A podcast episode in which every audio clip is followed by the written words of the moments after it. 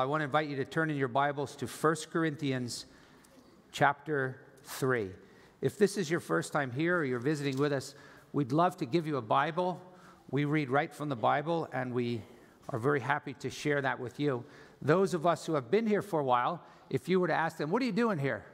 What's your mission? What's your purpose? We would all go, Oh, I know what the mission of the church is.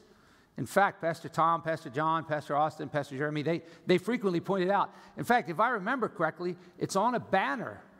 It's actually on two banners, but we skillfully hid them so you can't see them behind the pillars. But if you know our mission, say it with me advancing the gospel to make disciples who make disciples. Okay, we constantly need to be reminded of that.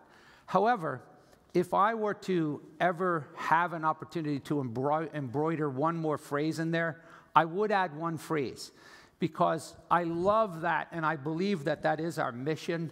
But that focuses on the individual part of our mission, making disciples who make disciples. But it's always important to remember the corporate side that ultimately these disciples are formed into local church communities, Christ honoring communities. It was never God's intention to just save a bunch of individual people. It was always to form his forever family on planet Earth in Christ honoring communities. Because that's how he's honored, that's how he's glorified. In the midst of a fallen, lost world, he calls out communities of people and he brings them together. And we remember the expression you, you can choose your friends, but you can't choose your family. That's particularly true in the church. You can choose your friends, but you can't choose your forever family because God chooses whom he brings to himself. Now, because of the fact that there is a real devil, he hates Christ honoring communities because he knows the power and influence of a Christ centered community of people, how that is God's instrument to rescue people in this fallen world, to see people healed, helped, whole, made whole, and ultimately brought into eternity. So he does everything he can to destroy local churches. And in some cultures, he destroys them from the outside through persecution. In some cultures, he destroys them from the inside through false teaching, but also through relational fractures. So this morning, we're continuing our series called Rebuilding a Healthy Church. And last week, we saw the Apostle Paul use the metaphor of a field to show us that leaders are disposable.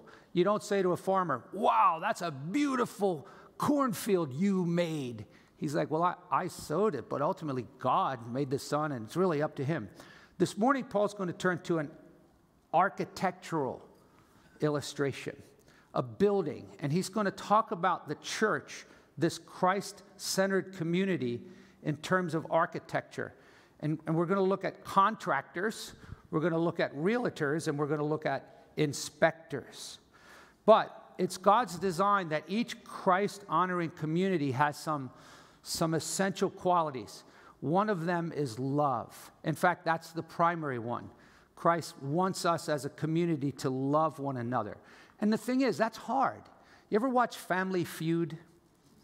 Did you ever notice that no matter what the person says, so Uncle Barry comes and, and they go, things in a refrigerator, and Uncle Barry goes, uh, um, a dictionary. And what does the family do? They all go, yeah, good answer, good answer. And we all know it wasn't a good answer. You don't find dictionaries in refrigerators. But they've been taught that we're to love one another. And the Bible teaches that when we come to Christ, we're taught by God to love one another. But we also have to continually be reminded of the, the, the necessity of loving one another. So when when unity and love breaks down, now we have cracks in the foundation. So Christ is trying to build holy, loving, unified communities of people who are very different different in race, different in economic status, age, background, social, cultural things to bring us together. And I know in, in theory we want to be like the Waltons. Good night, John Boy, and everybody gets along. But in reality, it's much more difficult. So, Paul's trying to heal in this section, chapters one through four, a division that had come about in the church. There was division, there were cracks in the foundation, there were, there were these horizontal cracks between one another and excluding Christ. There were also vertical cracks between the people and their leaders. And so this morning we're going to see three things about a Christ centered community. How do we repair those cracks? And what's that going to look like in our church? Number one, we have to be reminded that a Christ centered community must be built properly. It must be built properly. So, this would be a word to the contractors. A proper perspective on building a Christ centered church, we have to be careful that we're building it properly. You can build a church if your goal is simply to get people. There's lots of ways to do that. We can have, as one church in Bucks County I saw in the paper, had free tattoos on Sunday morning. That might draw people, but I'm thinking, why not just go all out and have free beer on Sunday night? I mean, we'd pack the place out. But that doesn't please God. So Paul's going to give us an analogy here. He's going to, he's going to put away the agriculture. He's going to say, think about being a builder. Now, my dad was a builder. He built my home, he built homes in the area, and I was too dumb growing up because I wasn't a believer and I was a fool to say, Dad, could you teach me how to build? Now, it's scary if you hand me a tool. My brother in law came once to replace a door in our house, and he had it all shimmed up. And um, I just remember suddenly, as he asked me to hold the door, the door falling right out the front and down the steps. And he's like, "Hey, how about if you just um, just go on over there?" Just so I realized maybe that's not my calling. So Paul says in verse 10. He goes, Look, as a contractor, I built this church. I started it. But, but let's notice the first thing that the gospel, when we're talking about materials, the gospel must be the centerpiece, the foundation in building a church community. So look at verse 10. Paul says, According to the grace of God which was given to me, as a wise master builder, I laid a foundation. Now, he's obviously using an analogy like the foreman, like, like the manager. He goes, I was the one who laid the foundation. And we all know that the foundation is the, the, very heart and soul of any building. It doesn't matter how pretty it is, if the foundation's poor, it's coming down. In fact, years ago, I remember at Cairn when they did some construction, they found an area that was built probably 70 years ago where they put cinder blocks on top of one another with, with no mortar. That's novel. Thank God that part of the building didn't fall down. But Paul says, Look, I laid the foundation, and it was according to the grace of God. He always would say that. He would always recognize that as an apostle, it was an extreme privilege for him to be building the church. And he recognized that anything he could do for Christ wasn't about him, it was about God's grace. So he says later in this book, that famous verse, By the grace of God, I am what I am. But his grace to me was not in vain, and I labored more than anybody else, but it was really God's grace. In, in chapter one of Romans, he says, I've received grace and apostleship to bring about the obedience of faith. In other words, he knew that his calling from God was to build these communities. In Romans 12, he said, Through the grace given unto me, I say to you. So he always gave God the credit and realized that his position was from God. But he says, Here's what I did I laid a foundation. Now, what does he mean by that? Well, he's going to explain that foundation in verse 11. He says, No one can lay a foundation other than the one which is laid, which is Jesus Christ. And the idea here is that it's not just Jesus Christ, but as he said earlier, it's Jesus Christ and Him crucified. The centrality of the gospel must be the, the most important part of a church. It must be preached all the time the death, burial, resurrection of Christ. Jesus came to save sinners. Jesus is our only hope. Jesus is our only way. It's sad. Churches are trying so hard to build that sometimes they lose this. I remember my wife and I going to a church in Arizona uh, to visit my daughter, and the name of the church was Common Ground. And I understand what they were trying to do. They were trying to, to attract unbelievers on common ground. And um, so, so we remember, you know, during the worship service, they're, they're playing a Cat Stevens song. And, and I'm going, what does this have to do with Jesus? And then, then as I'm driving up into Tucson, I see this big billboard called The Cool Church. And I look it up, and, and this very tan, slick guy comes on the video. He goes, We used to um, just be called this church, but everyone said, Oh, that's the cool church. And so we thought, Let's go with it. And so now there's the cool church. I guess the rest of us go to the nerd churches. But the point would be, it's not about the cool church, it's about Christ. And so Paul says, I just came and I preached the gospel. I told people you're a sinner, you're lost. There's no hope without Jesus Christ, and He's the only way. And it's not good works, it's not becoming a Methobaptarian. You have to give yourself to Christ. And that's the central message we preach here. There's no other way to get to heaven but through Jesus. Jesus is Lord of all, Jesus is your only hope. And if you've never cast yourself on Jesus to be your Lord and Savior, do it. Because if you don't, apart from Christ, Jesus said, unless you believe that I'm He, you're going to die in your sins. And so that's got to be the center message. Now, with that in mind, as we keep the gospel central, Paul says, Now, I laid that foundation of the gospel. Others came in afterward. And he says, Those contractors need to be careful. So, for example, he says, Now let's, let's keep reading. I laid the foundation, but he said in verse 10, Another is building upon it. Let each man be careful how he builds upon it. Now, probably the first person to build upon Paul's foundation was actually Apollos. In the book of Acts, chapter 18, it says, Apollos went to Corinth, and when he arrived, he greatly helped those who had believed through grace. He says, he was eloquent in the scriptures, he taught them the word, they were really encouraged. They loved Apollos, and he helped to build this community. More people were getting saved, more people were studying their Bibles, more families were being strengthened.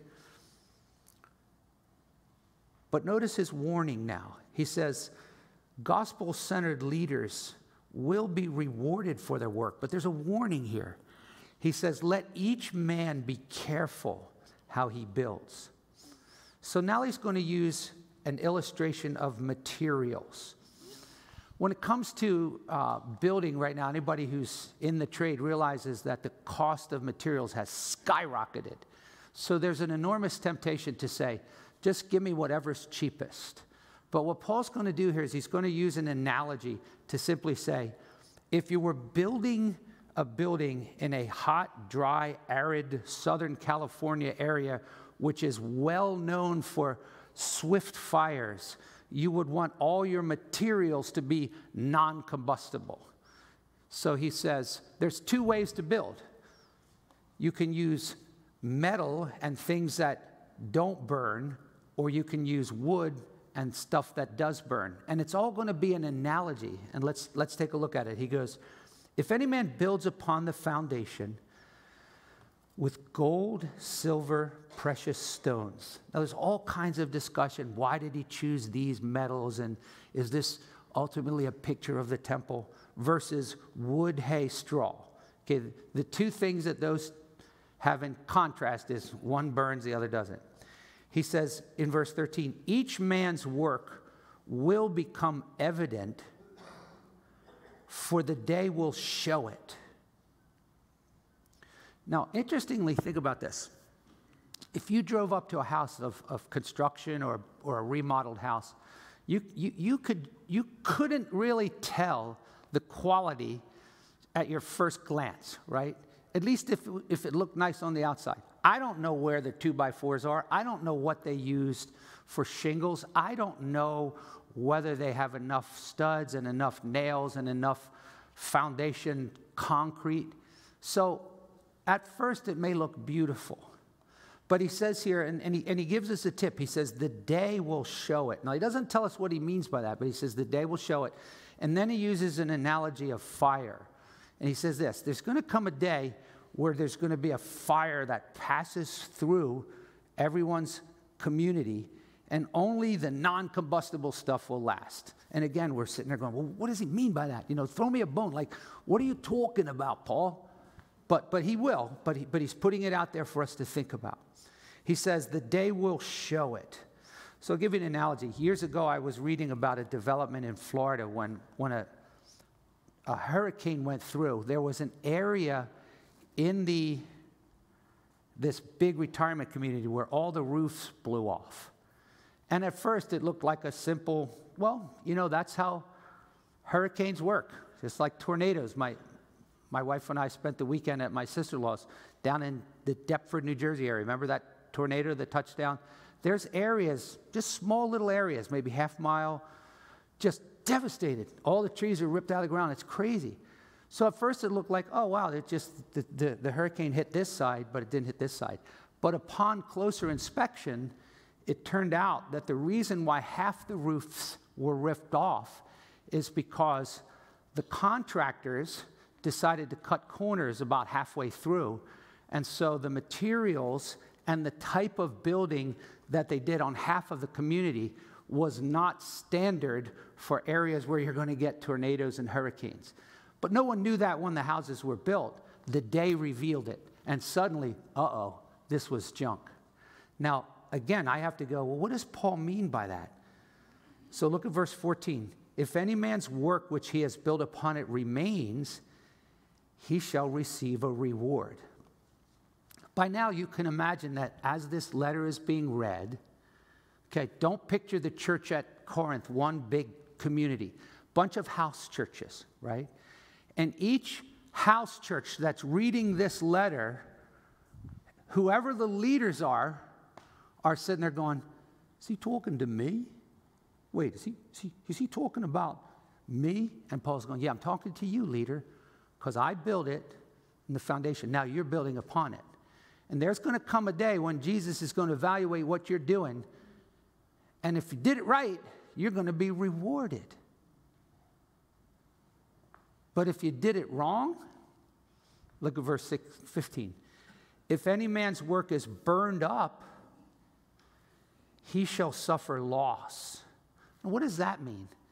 Well, when the Bible talks about rewards, it tells us that you will either receive rewards or you will lose your rewards. And one of the things that the Bible teaches is the importance of persevering in following Christ. So, for example, the Apostle John said, Watch yourself in 2 John 1, verse 8. He said, Watch yourself he said, You don't want to lose what you've accomplished. I want you to receive a full reward. So some of you have been serving the Lord for a long time. I've been doing pastoral ministry for 30 years. I could lose all of those rewards, if there are any, if I go south. And what's that going to look like? Because the leaders are thinking, well, what does he mean? He says, but I'll tell you one thing you, you yourself will be saved yet so as through fire. Wait, what? So here's the point if you're a Christian, nothing you do can remove you from, from Christ. You won't lose your salvation. That's important. So if whoever these leaders are in the church, if they're true believers, Paul's saying, you might not get any rewards. You'll be saved, yet so as through fire. Now, that's not too hard to imagine, right? We've seen pictures, videos, movies on the news of people running out of their house with nothing but the clothes on their back. Everything else was lost. Now, imagine what it would be for a Christian. This would be almost like being saved by the skin of your teeth. So, when you've heard the expression, oh, Jesus is going to say to all the Christians, well done, well, that's not true. He's not going to say to every Christian, Well done. He'll say to every Christian, Welcome into my kingdom. But why would he say, Well done, if we haven't done well? And that, that makes me go, Hmm, I never thought. Like, yeah, I have to answer him. Now, one thing I want to point out here when it says, So as through fire, unfortunately, this verse has been used to reinforce the doctrine of purgatory those of you who aren't familiar with this, the Roman Catholic Church teaches that after you die, you go to a place called purgatory where you purge away your sins for a time. You can't really know how long it will be, and that's why they have masses to try to get people out of purgatory. Can I tell you that that's not what the Bible teaches? Jesus in Luke 16 told an analogy of, of Abraham and, and uh, the poor man who was in Abraham's bosom and speaking to a man in hell. And, and, and Abraham said, There's a great gulf between us. There's no passing back and forth. So you either go to hell or you go to heaven. You don't go to purgatory. And so, in fact, one of the reasons why I could say this isn't talking about purgatory, because he doesn't say, so you'll go through fire after you die. The fire is going to be when Christ returns. At that last day, he says there will be fire. This isn't a fire that you and I have to worry about after we die. So if you're a Christian, don't fear purgatory. Jesus paid it all. When Jesus hung on the cross, he said, It is finished. He didn't say, I did my part, now you have to do yours. And this is important. This is important for those of you who have come from different backgrounds to, to find your peace and assurance that you don't need to be afraid of any punishment from Christ. In fact, I was sharing the gospel with a, with a, with a man at a funeral, and he told me, he said, Listen, I believe that Christ died for me and that it's not by works. I believe that my salvation is entirely because Jesus died for me. And I knew his background, so I said to him, Well, do you think you'll still have to go to purgatory? And he said, Well, of course. I said, But you just told me that you believe that Jesus paid for all your sins. He said, Yeah, but, but I, I'm not pure enough to go right into heaven. I still have to go into purgatory. Can I encourage you to consider that? Does the Bible teach that? I mean, think about what that says to Jesus. It's, saying, Jesus, thanks for doing your part, but it, it basically wasn't enough. I guess when you said it's finished, what you meant is it's kind of finished. So let's rest in this reality that Jesus paid it all and we are completely forgiven followers. However, God doesn't say, so whatever, I'll come get you later. Then he says, now work for me. Because one day, when you stand before me, you'll either be rewarded or embarrassed. But the encouraging thing is, you're still in if you're a believer. Amen?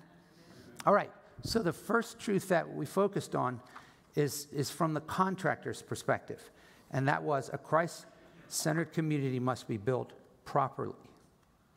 But the second truth that we're going to focus on here is having to do with, well, actually, I want, I want to point out one more thing about building properly. I forgot about this. Verse 16 and 17. Gospel centered leaders will be rewarded, but gospel, now listen, Gospel demolition will bring God's damnation. Yes, that's what I said. Gospel demolition will bring God's damnation. You know, it's funny, years ago, I used to pastor Edgley Church. Some kids broke into the church and they wrote bad words on the bulletin board. And another time, while we were having prayer meeting, we had Dunkin' Donuts out on the table outside that we're going to, we'd have prayer and then donuts. They go together, right? Prayer and donuts. So the kids in the neighborhood broke in and stole the donuts. And the people were, can you imagine what God's going to do to those kids for writing on the blackboard and stealing donuts in his church? Can you imagine? And I go, frankly, I, I don't think God's all that worried that they wrote bad words in a building. Because look what Paul says in verse 16 and 17. He says to these leaders who were dividing the church, who were maybe, maybe not even believers and teaching a false gospel. He says, Do you not know that you are a temple of God and that the Spirit of God dwells in you? Now, first of all, I thought this was a common phrase of Paul. Do you not know? I found out that it's used 10 times in Corinthians almost never used in the, in the other books. So this is not exactly like a friendly, like, you know, it's like, because other times he'll say, like, to the, to the Thessalonians, do you remember what I taught you? But, but this is kind of like has an edge to it. Do you not know that demolition will bring God's damnation? He says, look at verse 17. If any man destroys the temple of God, God will destroy him. That's strong language. What does it mean to destroy the temple of God? Well, I think number one, if you're teaching a false gospel, God does not look favorably on people who distort the gospel. Galatians 1 says, if you twist the gospel, you are under the curse of God. The Apostle Paul, as he would see false teachers, he called them enemies of the cross. And anybody who teaches a false gospel is destroying the church.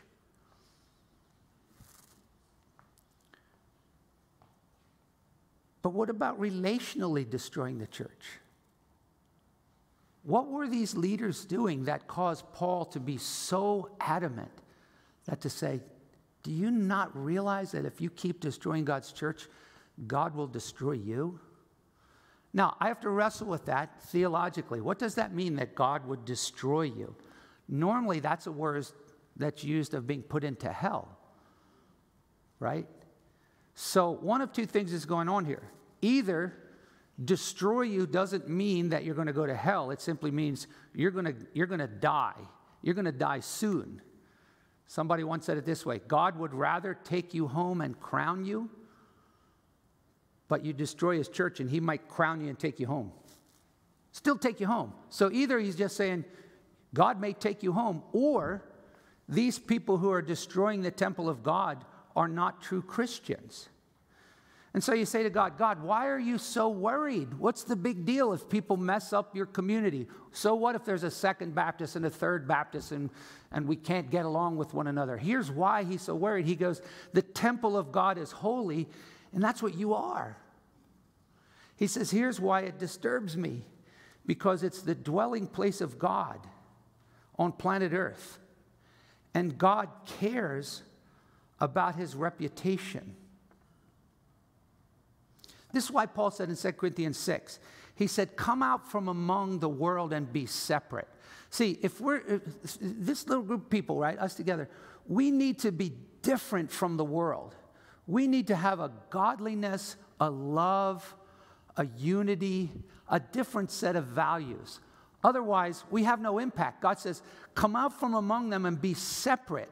2 Corinthians 6. And then he says this, And I will dwell among you and then Paul says this in 2 Corinthians 6 We are the temple of the living God.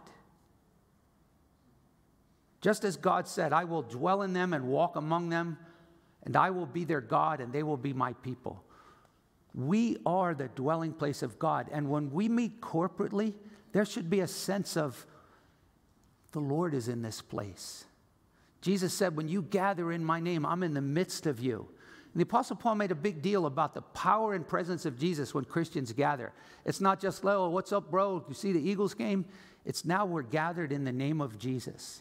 And the, the, the, the powerful, resurrected, risen, holy, sovereign Lord Jesus is walking in the midst of this church. And he loves his church, and he cares for its purity, and he examines us all. And it's his desire that we grow into a loving community because that's how he gets glory. What people think of local churches basically reflect what they think of Jesus. And that's why he said, Let your good works shine before men, so that they might see your good deeds and glorify your Father. And so, with all of our wrinkles and rubs, let's, let's allow the Lord Jesus to remind us how important it is to be careful as we build this church. So, a Christ centered church must be careful how they build. Number two, in verses 18 through 23, we're going to see this. A Christ centered community must be valued properly. So the first word was to the contractors. Now it's to the realtors. This is a seller's market, isn't it? This is the time when you go, wow, I think I'm going to sell my house. It's never been worth more. And then we all go, oh, yeah, then where am I going to live? And then some, like my brother, well, I just know that the economy is going to turn, so I think I'm going to sell my house, rent an apartment for a year, and then I'll have all that extra money. Well, maybe. He changed his mind. But the idea of what's valuable, okay? So, what Paul's going to do is he's going to say, listen, here's the problem, Corinthian community, as I'm trying to rebuild you. Number one, he says Christian leaders should not value themselves too highly. Look how he says this in verse 18. Let no man deceive himself. If any man among you thinks that he is wise in this age, let him become foolish that he may become wise. Don't value yourself too highly. Now, here's the thing what is real humility? Some of you are very intelligent, okay? It's not humble for you to go, oh gosh, I'm as stupid as a stump. I can't do nothing. Humility isn't false, you know, like, oh, I don't have any gifts. But true humility is recognizes, recognizing that anything that I have, it's a gift from God. And particularly here, Paul says, if you think you're wise in this age, you know, you got it figured out. Not the principles of the Bible, but the principles of Stephen Hawking or whatever, the world system. You know how to move and shake. You got it all figured out. Paul goes, if that's your mindset as a Christian leader, you need to change. In fact, he said in Galatians 6 if you think you're something when you're nothing, you're deceiving yourself. Later in this book, Paul says in chapter 8 if you think you know anything, you don't know anything yet as you ought to know. But this isn't a new truth. This goes all the way back to Proverbs. Proverbs 3 7. Don't be wise in your own eyes. Fear the Lord and turn away from evil. Solomon looked at people like this who were so impressed with what they had to say. When you're in a meeting, somebody said, You can tell you're wise in your own eyes with you're way more impressed with what you said than what you heard. You're like, Ooh, that strikes too close to home. I've shared this with you. Keith Plummer shared with me years ago, Proverbs 18:3. You get in a conversation, he says, A fool doesn't delight in understanding others, only airing his own opinion. So Paul goes, If you think you're wise in your own eyes, Solomon said, There's more hope for a fool than for him. Isaiah said in Isaiah 5, Woe to those who are wise in their own eyes and clever in their own sight. Paul told the Roman Christians, I don't want you to be uninformed so you won't be wise in your own estimation. Like, apparently, this is a big deal to God. Romans 12, 16. Be of the same mind toward one another. Don't be proud in your mind, but associate with lowly people. Don't be wise in your own estimation. You know, the scary thing is, is the ability that we have to deceive ourselves. Isn't that frightening? I mean, I can spot sin a mile away in someone else. For some reason, I have trouble seeing it in me. And so the Bible has all these warnings. Pay careful attention to yourself. That's why I need to read my Bible regularly because the Word can pierce to the motives and thoughts of my heart. God can speak to me and say, Tom, come on. You, you, are you serious? You, you think I don't see that attitude? And then that's why we need others who love us enough to speak honest truth in a gentle way into our lives.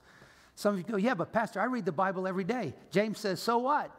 He goes, So what if you read the Bible every day? If you don't do what it says, you're deceiving yourself. And so all of us, and I pray, I say, God, help me not to deceive myself. The psalmist said, Search me, O God, and know my heart. So, what a wonderful reminder that Christian leaders should not value themselves too highly. But secondly, Christian followers should not value their leaders too highly. Look at verse 21. He says, So then, let no one boast in men. Now, I don't know exactly what he means by that, boasting in men. In 1 Corinthians 4, Paul had said this, or will say this. He goes, I'm, I'm telling you what I've written in verse 6, so that no one will become arrogant in behalf of one against the other. So somehow the idea would be if you're a Christian, don't attach yourself to one person, right? I am of John MacArthur. I am of Pastor Tom. I am of John Beagle. I am of David Jeremiah. I am of Tim Keller. First of all, when, we say I am of somebody, it's almost like I'm saying they own me. And it's to make me look good. And so Paul's going to turn it around. He goes, Why would you overestimate your leaders and think too highly of them? He says, They're like farmers like carpenters and like household managers. Thank God for your leaders. And I appreciate, I think all of us, the pastors would say this. We, we are very blessed. You guys treat us very well. You're very gracious. But sometimes we can attach ourselves too much to one individual because God may have used them in our lives. And Paul goes, Don't do that. So he says, If you're a leader in this house church and, and you got Alexander and he's a really good preacher, he goes, Alexander, don't think too highly of yourself. And then people in Alexander's church, don't think too highly of Alexander. But ultimately, when it comes to valuing the church properly, the third thing he's going to tell us is we should value Christ supremely. So, why attach yourself to one person? Look at how he words this. He says, verse 21 So then, let no one boast in men, for all things belong to you. Wait, what? Sometimes I ride around this neighborhood, I go, oh, that's a nice house. Now, I know you don't do this, but I covet sometimes. You know what that is? The Bible says in Ten Commandments, don't covet your neighbor's house. Well, actually, I'm not really coveting. I want them to have a better one. I just want their house. Yeah, I'm coveting, right? so, but the reality is, Paul says, all things are yours. That is my house. Oh, look at, look at that. I lo- we love to go up to Moosehead Lake. That is my lake. Well, what, what do you mean, all things are yours? Ultimately, Paul's going to say, why would you be preoccupied to want to be owned by one guy? He goes, You own all of your teachers. I own John MacArthur. I own John Piper. I own Tim Keller. I own R.C. Sproul. I own them all, and so do you.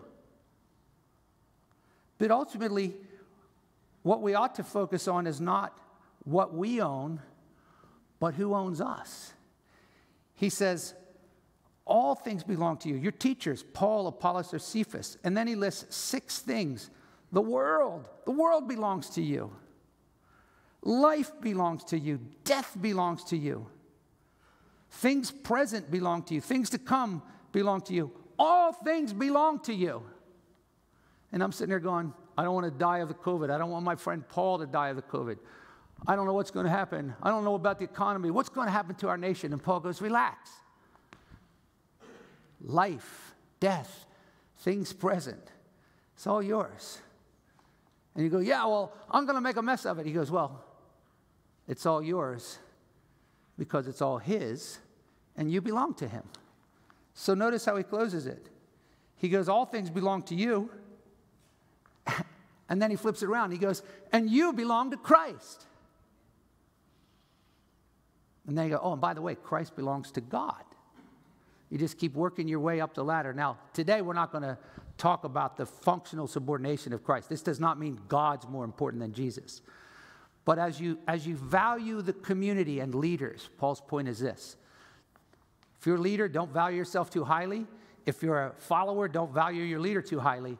But let's all value Christ supremely. That is cool. All things belong to me because I belong to Christ. And if you belong to Christ, what else do you need?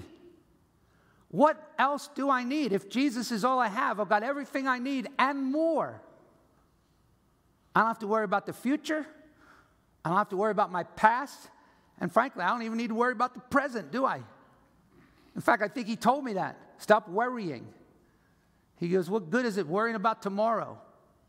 I can learn to trust in the Lord with all my heart. Why? Because the Lord owns my heart. And if I gave my life to Christ, what have I got to worry about? Have you given your life to Christ? Can you, like Paul, say, I know who I believed, and I'm persuaded that he'll keep what I entrusted to him? You give your life to Christ, that makes Allstate look like bad hands. When you're in the hands of Jesus, you're in good shape. But Paul's final word is to the building inspectors. He says, All right, contractors, be careful how you build. All right, realtors, be careful who you value. But now he's going to talk to the, to the building inspectors. One of my relatives put a bid in on a house. They were all excited down in South Jersey. And when they were trying to find out about the, the septic system, they found out that it has a, a cesspool. And the only way they found that out is because they paid a building inspector. And in South Jersey, you can't have a cesspool, you have to have a septic system. And I didn't know the difference either, but we'll talk about that later. so Paul's going to change images now because he's going to spin the dice just a little bit and say this. He goes, and by the way, I know what you think of me. I know you guys are inspecting me. And he goes, and I know that some of you have drawn very wrong conclusions about me. You think you know me. But Paul goes, You don't know me. You can't know me because you can't know my motives and you can't know what I do in secret.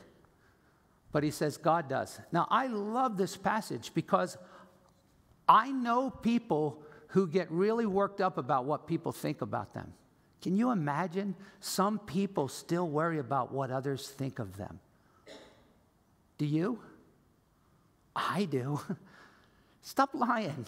I do. I, was, I, heard somebody say, I don't care if everybody hates me. And I'm thinking to myself, you're lying. Of course, we care if everybody hates us. I don't want everybody to hate me. So Paul was getting hated on by the very people that he led to Christ. They turned on him.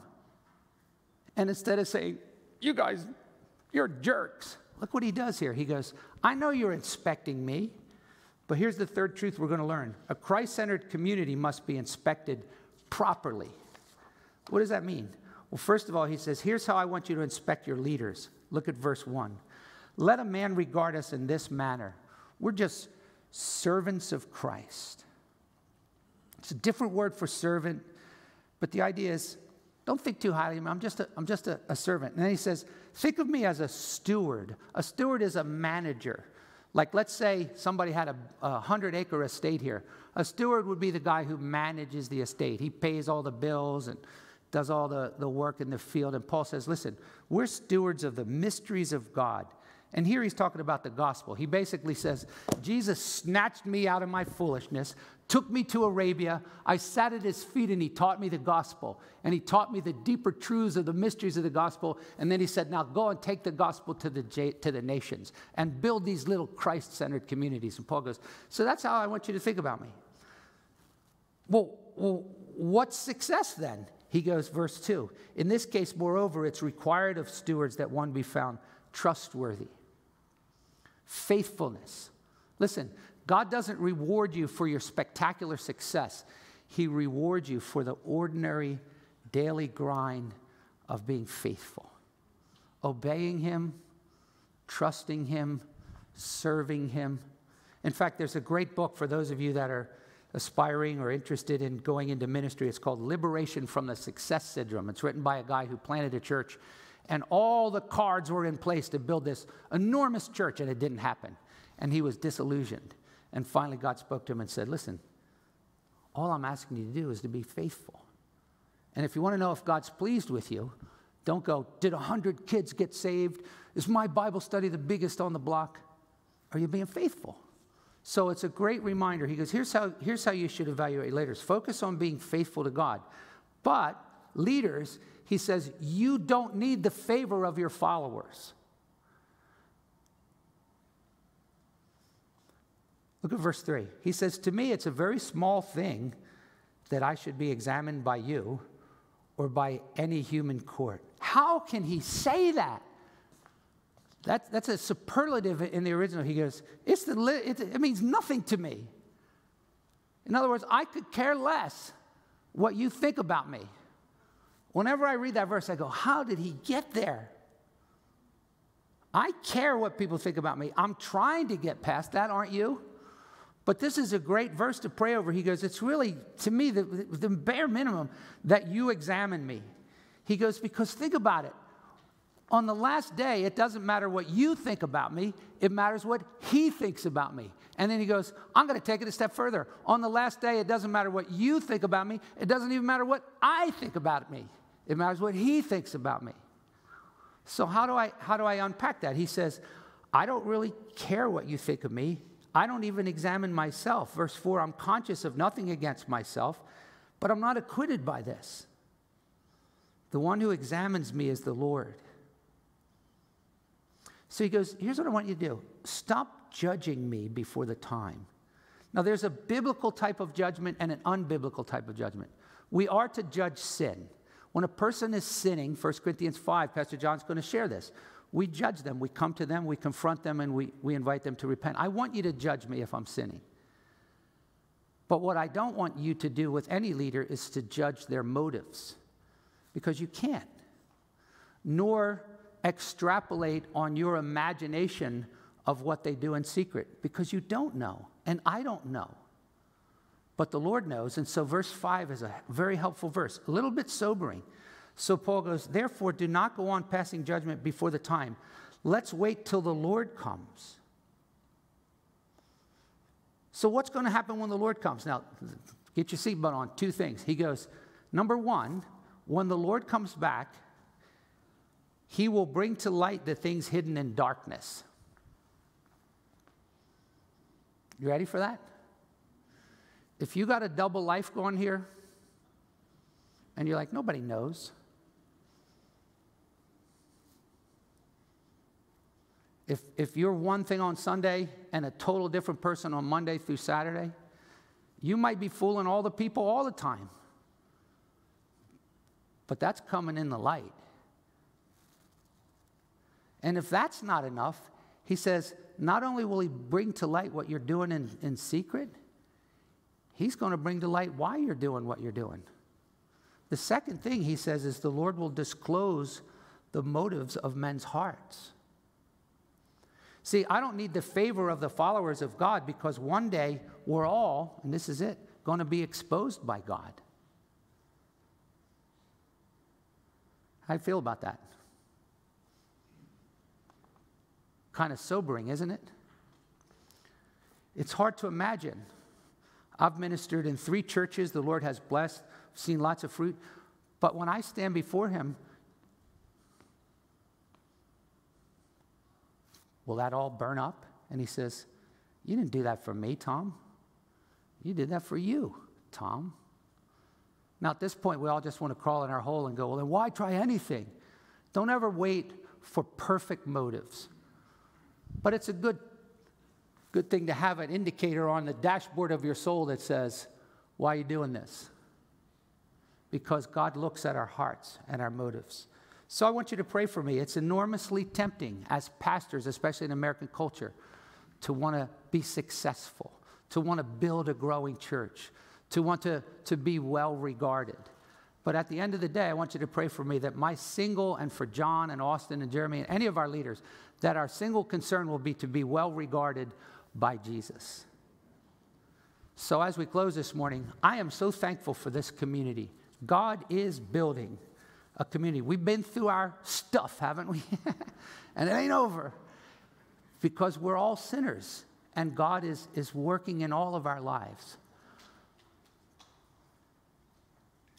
But the building inspector's coming. So, a couple of things to close with. Are you a foe in the church or are you a real brick? You in or out? You part of God's family or aren't you? If you think taking a seat here on Sundays is going to get you into the kingdom, it won't. And so this morning, I want to encourage you if you've never given your life to Christ, if you don't really know that, we want to help you to know that. We want to help you to know Jesus loves you, He died for you. It's not, it's not complicated. You repent and you trust in Christ. Just give yourself in faith to Christ. Do that this morning.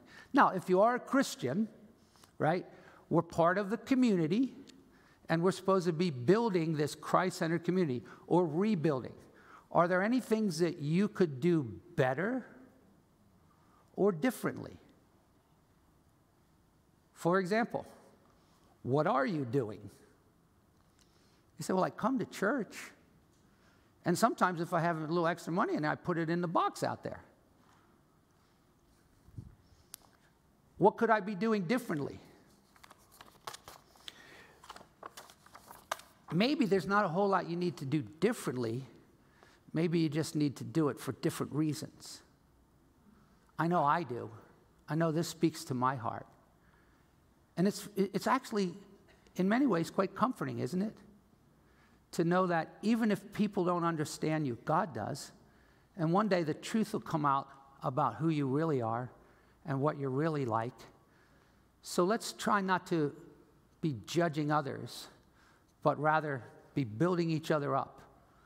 And so I encourage you to keep praying. Pray for your leaders. We need prayer. We're contractors, we're realtors, we're building inspectors, and so are you. So let's ask God to build us stronger than ever. And ultimately, that foundation of Jesus Christ will be our solid rock. Because as he says, the day will reveal it. Would you pray with me? Lord, your word is alive and powerful, it speaks. And if the Lord has spoken to you about salvation, then I encourage you right now, the best you can, just say, Jesus, I believe that I'm a sinner and I need you, and I want you to be my Lord and Savior. I believe that you died, paid for all of my sins, and rose again. I won't fear purgatory. I won't feel con- fear condemnation anymore because I believe that you paid it all. And then take a moment and just ask the Lord, like, like I have to, forgive me for wrong motives. Forgive me for being critical of others. And just help me to build a loving community.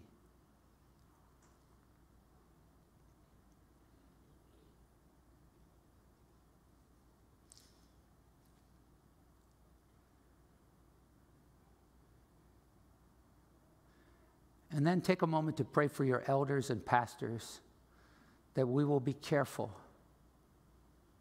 in all of our weakness to build upon Christ. Father, keep this church from the evil one. And thank you that because of Christ, all things are ours. So help us to carefully and skillfully, in the power of the Holy Spirit, advance the gospel and make disciples who make disciples and build not only here in Yardley, but contribute to building all over the world Christ honoring communities. We pray in Jesus' name. Amen. God bless you. Have a great day.